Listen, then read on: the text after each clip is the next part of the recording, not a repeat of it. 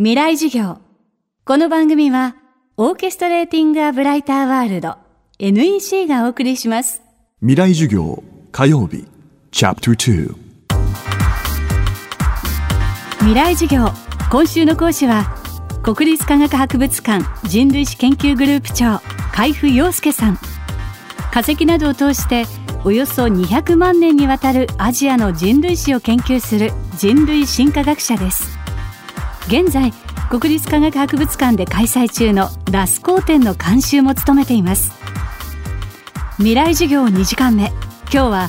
2万年前のクロマニオン人が絵を描いていたという事実が何を示しているのか伺います。テーマは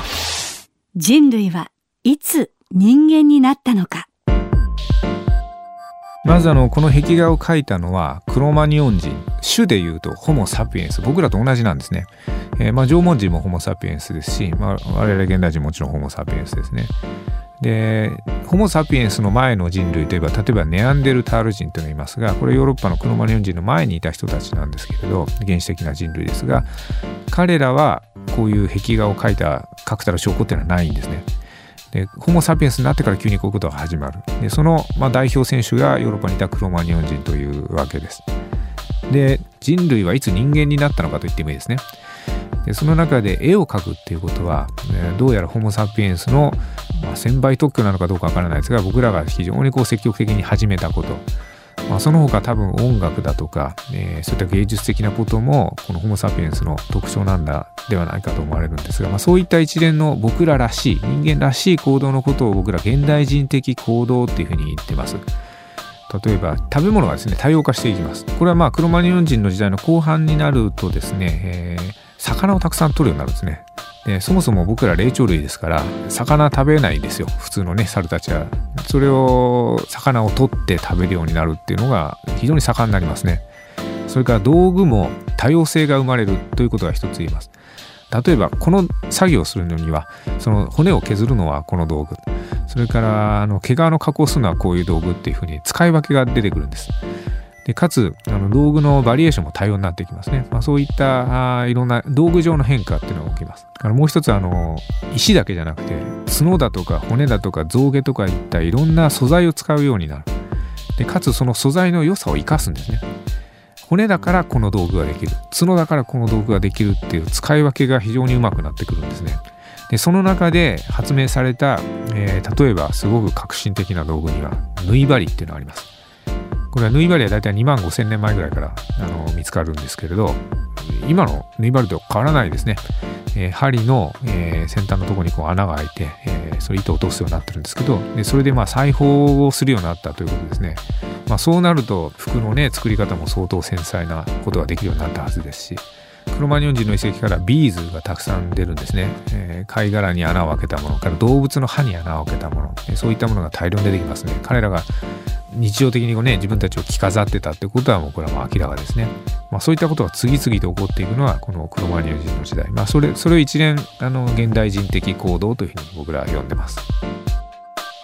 クロマニオン人の現代人的行動の代表例が絵を描くことだと海部さん。ではその絵は一体誰が何の目的で描いたものなのでしょうか？ラスコーの壁画を見て誰もが感じるこの根本的な疑問について伺いました。何しろこれはね洞窟の中に書かれてます、えーオープンスペースではないから誰でも見れるところではないわけですね。その真っ暗な洞窟の中に明かりを灯していかないと、えー見れないそういう場所に書かれている。ですからもうこのような大量のたくさんの人に見せたいっていうものでは多分ないですよね。本当に限定的な人しか入れないそういう空間に、えーこの絵が描かれてるっていうことをそれがヒントになるんじゃないかなと思うんですね。でまあいろんな説があります。シャーマンが描いたんだとかあと狩猟のためのたくさん動物が取れることを願って描いたんじゃないか。実際あのいくつかの動物の絵にはその槍で刺さったような表現がたくさんあるんですね。まあそういう説だとか、えーあるんですがこれはちょっと僕の個人的な印象なんですけれど何しろああいう暗い場所簡単に入れない場所にありますので特別な機会に選ばれた人だけにこう見せるっていうそういう使われ方をしたんじゃないかなってなんかそんなこと考えますね。まあ例えばあの政治の通過儀礼みたいな時にですね使われた可能性だってありますよね。で多分ああいう絵って子供にもね見せるようなもんじゃないんじゃないかなって思うんですよ。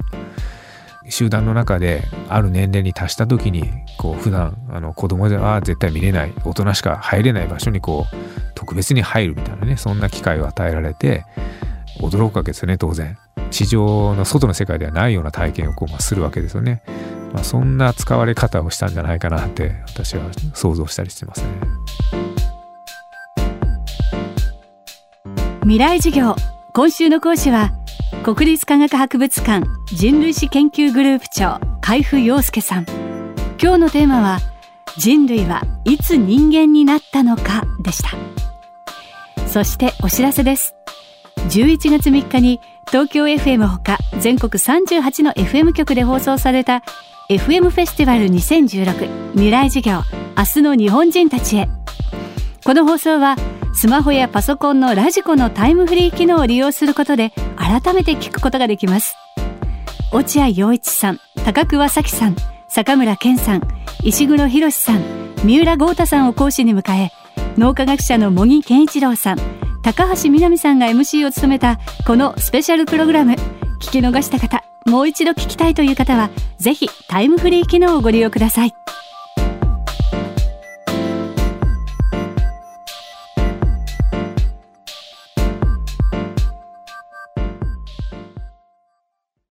未来授業この番組はオーケストレーティング・ア・ブライター・ワールド NEC がお送りしました。